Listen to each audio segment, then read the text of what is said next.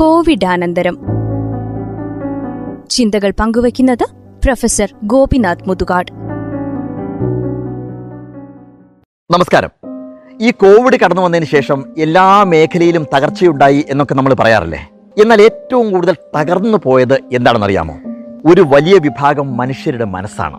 ഇപ്പൊ നമ്മൾ അനുഭവിച്ചുകൊണ്ടിരിക്കുന്ന സാമ്പത്തിക ബുദ്ധിമുട്ടുകൾ ഒന്ന് പുറത്തിറങ്ങാൻ പോലും കഴിയാത്ത അവസ്ഥ ഓൺലൈൻ ക്ലാസ്സുകളിൽ കുടുങ്ങിക്കിടക്കുന്ന കുട്ടികൾ ഉണ്ടാക്കുന്ന അല്ലെങ്കിൽ അവർ അനുഭവിക്കുന്ന പ്രശ്നങ്ങൾ. നാളെ എന്ത് എന്ന് പോലും അറിയാത്ത രീതിയിൽ പുറത്തു വരുന്ന പേടിപ്പെടുത്തുന്ന വാർത്തകൾ ഇതൊക്കെ ഇങ്ങനെ ചുറ്റും നിലനിൽക്കുമ്പോൾ മനസ്സിനകത്ത് സംഘർഷം ഉണ്ടാവരുത് എന്നൊക്കെ പറയുമ്പോൾ എന്നോട് ഇത്തിരി ദേഷ്യം തോന്നുന്നുണ്ടാവും അല്ലേ? ഞാനും ഒരുപാട് പ്രശ്നങ്ങളിലൂടെയാണ് കടന്നുപോയിക്കൊണ്ടിരിക്കുന്നത്. കാരണം ഞാനൊരു മനുഷ്യനാണ്. ഇന്നലെ ഒരു മാഡം എന്നെ വിളിച്ച് അവരനുഭവിക്കുന്ന ഒരുപാട് മാനസിക പ്രശ്നങ്ങളെ പറ്റി പറഞ്ഞു. പലതും അവരായിട്ട് തന്നെ വരുത്തി വെച്ച ഗുലുമാലികളാണ്. ഞാൻ ചോദിച്ചു ശാരീരികമായിട്ട് പ്രശ്നങ്ങളൊന്നും ഇല്ലെങ്കിൽ മരുന്ന് കഴിച്ച് മാറേണ്ട രോഗമൊന്നും മനസ്സിനെ ബാധിച്ചിട്ടില്ലെങ്കിൽ നിങ്ങളുടെ മനസ്സിനെ ചികിത്സിക്കാൻ അറിയാവുന്ന ഏറ്റവും നല്ല ഡോക്ടർ നിങ്ങൾ തന്നെയാണ് എന്ന്. കാരണം പ്രശ്നം എന്താണ് എന്ന് ഏറ്റവും കൂടുതൽ അറിയുക അവർക്ക് തന്നെയാണ്. ഞാൻ ചെയ്യുന്ന ചില കാര്യങ്ങൾ പറയാം. രാവിലെ എണീറ്റ് സ്വന്തം ശരീരത്തിലേക്ക് ഒന്ന് നോക്കും. ഒരു കുഴപ്പമില്ല അതിൽ എവിടെയെങ്കിലും പ്രശ്നങ്ങൾ ഉണ്ടെങ്കിൽ പരിഹാരം നമ്മുടെ കയ്യിലല്ല. അത് ഓക്കെ ആണെങ്കിൽ നമ്മുടെ മനസ്സിനെയെങ്കിലും നമ്മുടെ കയ്യിലൊന്ന് ഒതുക്കി നിർത്തണ്ടേ നമ്മൾ അതാണ് ഞാൻ പറഞ്ഞത്. നമ്മുടെ മനസ്സിനെ ചികിത്സിക്കാൻ പറ്റിയ ഏറ്റവും നല്ല സൈക്കോളജിസ്റ്റ് നമ്മൾ തന്നെയാണ് എന്ന്. അതിനായിട്ട് ഞാൻ ചെയ്യുന്ന ഒരു വഴി എന്താണെന്നറിയാമോ? ഡിഫറെന്റ് ആർട്ട് സെന്ററിലെ എന്റെ കുട്ടികൾ അയച്ചു തരുന്ന വീഡിയോ ഇങ്ങനെ കാണും. അവരുടെ പാട്ടും നൃത്തവും ചിത്രം വരെയൊക്കെ.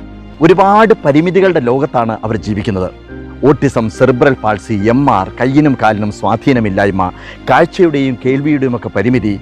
അതാണെങ്കിലോ ജീവിതകാലം മുഴുവൻ അവർ അനുഭവിച്ചു തീർക്കേണ്ടതാണ്. അപ്പം ഞാൻ എത്ര ഭാഗ്യവാനാണ് എന്ന് സ്വയം അങ്ങ് ചിന്തിക്കും.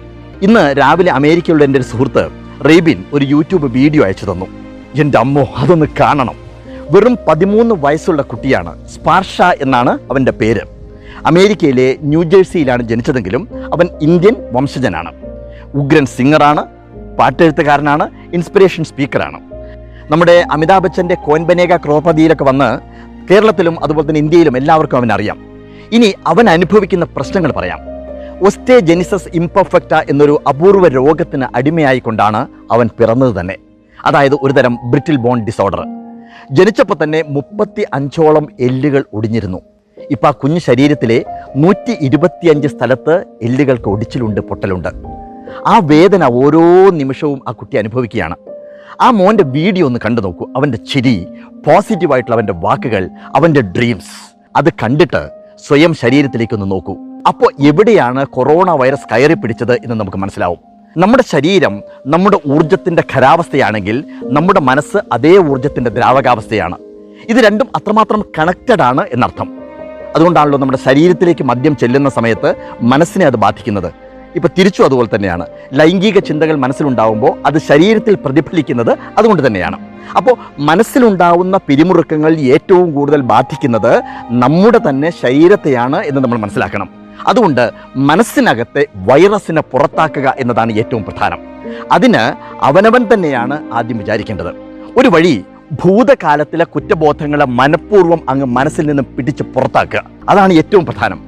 അതിനെ ചുമന്നുകൊണ്ട് ദയവായിട്ട് നടക്കരുത് നടന്നിട്ടൊരു കാര്യമില്ല ഒരു പഴയ കഥയുണ്ട്. ഒരു ഗുരുവും ശിഷ്യനും യാത്രയിലായിരുന്നു.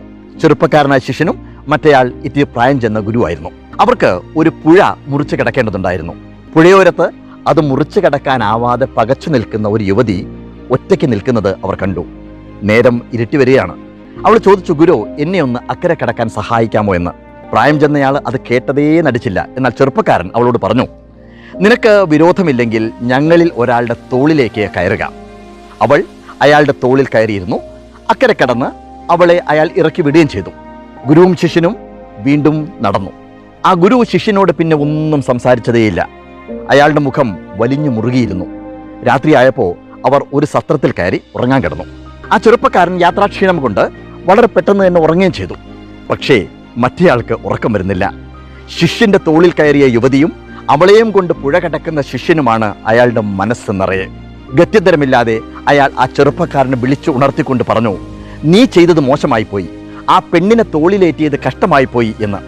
ആ ശിഷ്യൻ പറഞ്ഞു ഗുരു ഞാൻ തോളിലേറ്റിയ യുവതിയെ ആ പുഴക്കരയിൽ തന്നെ ഞാൻ ഇറക്കി വിട്ടല്ലോ അങ്ങ് ഇപ്പോഴും എന്തിനാണ് അവളെയും മനസ്സിൽ ചുമന്നുകൊണ്ട് ഇങ്ങനെ നടക്കുന്നത് എന്ന്. അതുപോലെ കഴിഞ്ഞത് കഴിഞ്ഞു. അതിനെ മനസ്സിൽ നിന്ന് ഇറക്കി വിടാനുള്ള മാർഗം അവനവൻ തന്നെ അന്വേഷിക്കണം.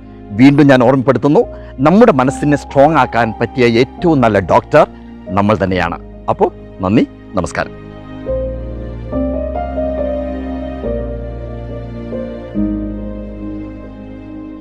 ശ്രോതാക്കൾ കേട്ടത് കോവിഡ് കോവിഡാനന്തരം.